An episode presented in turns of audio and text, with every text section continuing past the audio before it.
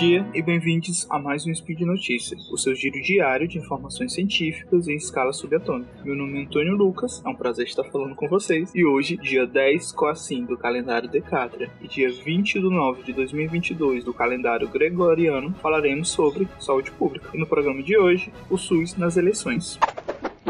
Speed Notícias.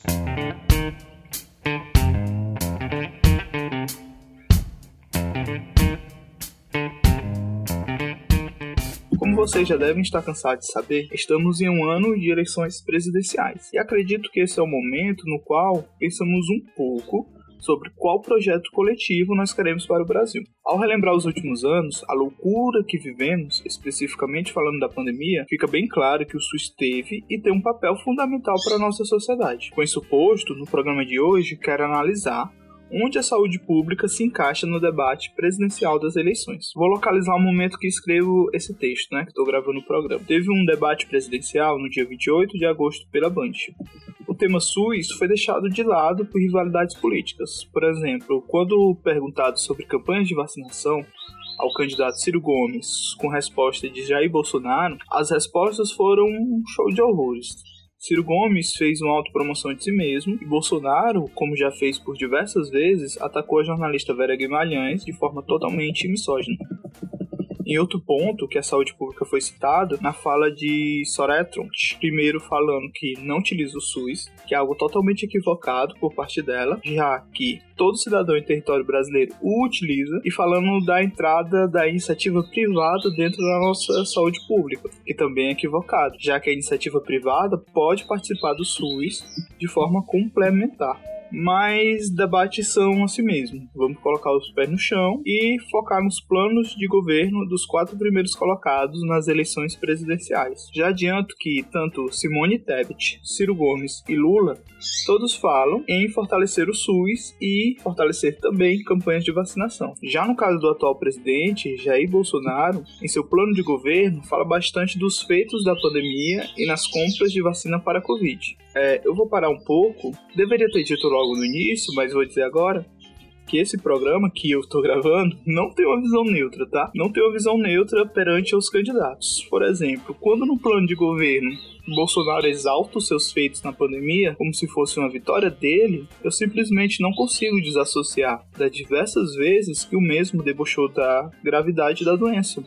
Ah, uma gripezinha ou resfriadinho. Vocês lembram dele falando disso? Não teve o um mínimo de empatia perante as vítimas. Ah, não sou coveiro, quer que eu faça o quê? Lembram dessa? Imitou pessoas com falta de ar, os milhões de comprimidos de cloroquina que foram produzidos e distribuídos por parte do governo federal como uma fórmula mágica de combate à pandemia. O estímulo e o estímulo a uma suposta imunidade de rebanho. Lembro de um ministro da Saúde que era general da ativa, Eduardo Pazuello, que disse que nem sabia o que era o SUS. Lembro do colapso de Manaus, que dias antes está Mayra Pinheiro estimulando o uso de cloroquina em unidades de saúde com o aplicativo Tradcov. Colapso esse que poderia ter sido evitado. Durou dias de pessoas morrendo por não ter acesso ao oxigênio. Lembro de como esse governo se negou a comprar vacinas e estimulou seus apoiadores a não se vacinar. O que deve ser lembrado de lecado da saúde pública do governo de Jair Bolsonaro é que sua irresponsabilidade e negligência matou pessoas. Sendo bem sincero, é só disso que vou falar dele aqui. E vamos nos focar nos outros candidatos. Em um passado recente, o Brasil foi exemplo de campanhas de vacinação. Infelizmente é algo que estamos perdendo. O Brasil voltou a ter risco de uma nova epidemia de doenças já erradicadas, como por exemplo a poliomielite. E por isso as campanhas de vacinação são fortemente citadas nos planos de governo de Ciro, Lula e Tebet. De forma bem simplificada, a vacinação é uma das melhores formas de prevenção e promoção em saúde é uma forma de economizar dinheiro e uma lógica simples, tipo, mais vacinados, menos doentes. Menos doentes, menos pessoas são internadas, menos precisam de medicamentos ou de tratamento. E o dinheiro para a saúde pública pode ser focado em outros pontos da saúde pública. Outro destaque em comum dos três candidatos é a demanda reprimida de atendimento por conta desse período de pandemia, onde a gente teve menos diagnóstico de doenças como câncer, diabetes e as pessoas que já tinham essa doença não tiveram tanto acompanhamento. E por isso, eles entendem que necessita de mais profissionais e estruturas dentro do SUS para receber essa demanda. Agora, é, acho legal analisar pontos específicos nos planos de governo. Aqui vou organizar de forma alfabética, tá? Não é de preferência nem nada do tipo. Vou começar por Ciro Gomes, indo para Lula e encerrando com Simone Tebet. Bora lá. No caso de Ciro Gomes, cita o programa Farmácia Popular, focando, focando principalmente na produção de medicamentos em fábricas situadas no Brasil, ou seja, sendo independente do, do mercado internacional. Isso é bem bacana. Outro ponto que Ciro fala no plano é uma parceria entre público e privado como forma de diminuir as filas de espera, associando também aquilo que eu já falei antes, né, da demanda reprimida devido à pandemia. Apesar de não deixar claro como isso funcionaria, o meu privado já participa de forma complementar do SUS, que eu também já falei aqui, né? E me incomoda um pouco esse aceno aos serviços privados de saúde, principalmente em um contexto onde planos de saúde agiram de forma criminosa durante a pandemia e sem falar que alguns desses planos possuem altas dívidas com o SUS. As referências disso vão estar aqui na postagem, tá? Para encerrar a parte do Ciro, ele cita nominalmente a importância de valorizar a classe médica, o que também me incomoda bastante, já que o SUS é feito muito além, por profissionais muito além do que o médico. E esses sim são desvalorizados. Os médicos têm altos salários, enfermeiros, fisioterapeutas não.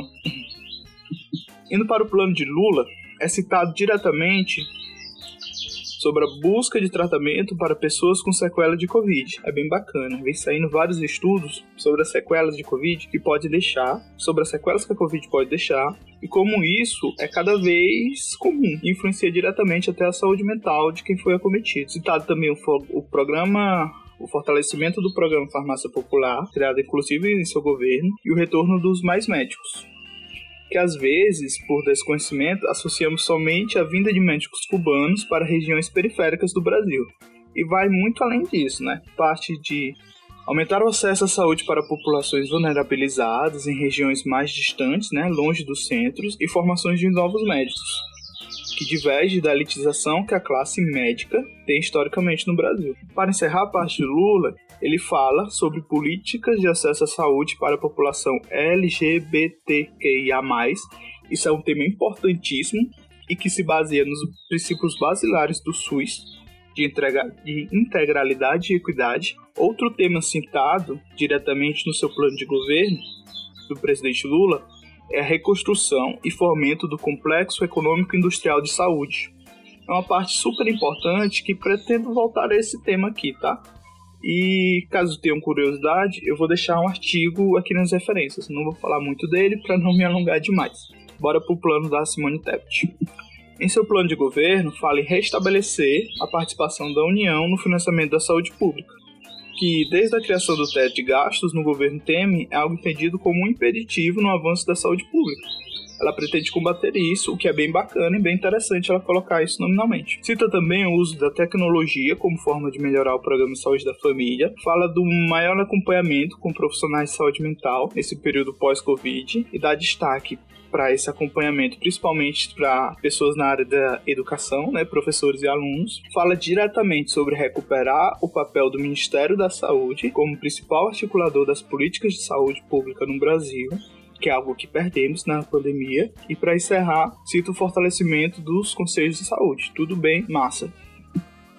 Acho que para já me encaminhando para o final do programa, é importante colocar alguns pontos que senti falta ao analisar os planos de governo. Por exemplo, uma das pautas entre os sanitaristas brasileiros é aumentar os gastos de saúde, que hoje giram em torno de 3,9% do nosso PIB, sendo que o ideal é que esse número chegue gradualmente a 6%. Para ser justo, o candidato Lula já falou algumas vezes sobre isso em seu discurso e a candidata Simone Tebet cita mais ou menos isso no seu plano de governo, só que de forma bem superficial. Outro ponto que senti falta demais é o acompanhamento dos casos de microcefalia que tivemos lá pelo ano de 2017, com a epidemia atingindo principalmente a região Nordeste. As famílias atingidas precisam de um apoio maior do Estado e isso não pode ser esquecido. Mais um ponto. Uh, falta é, citar a valorização das outras classes da saúde que valem dos médicos. A saúde é feita por diversos profissionais: enfermeiros, fisioterapeutas, psicólogos, nutricionistas, terapeutas ocupacionais, técnicos de enfermagem, farmacêuticos, dentre tantos outros, e esses sim merecem ser citados e são desvalorizados diariamente. enquanto trabalham nos serviços de saúde. Sinto falta de um debate sobre piso salarial, diminuição da carga horária do trabalho, uma melhor distribuição desses profissionais, né, os profissionais de saúde por todo o Brasil, com incentivo do Estado.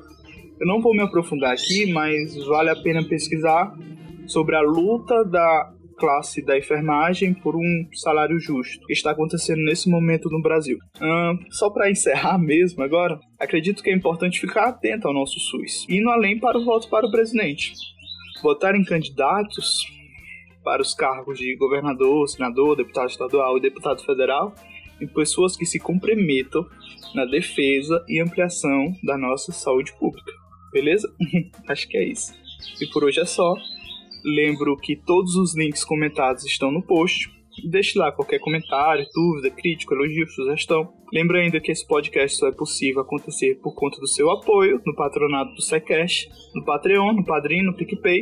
Um grande abraço, bebam água, defenda o SUS e até amanhã.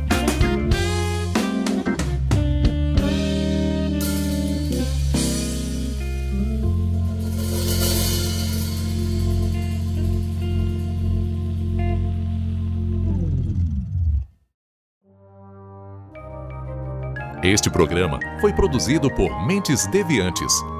deviante.com.br.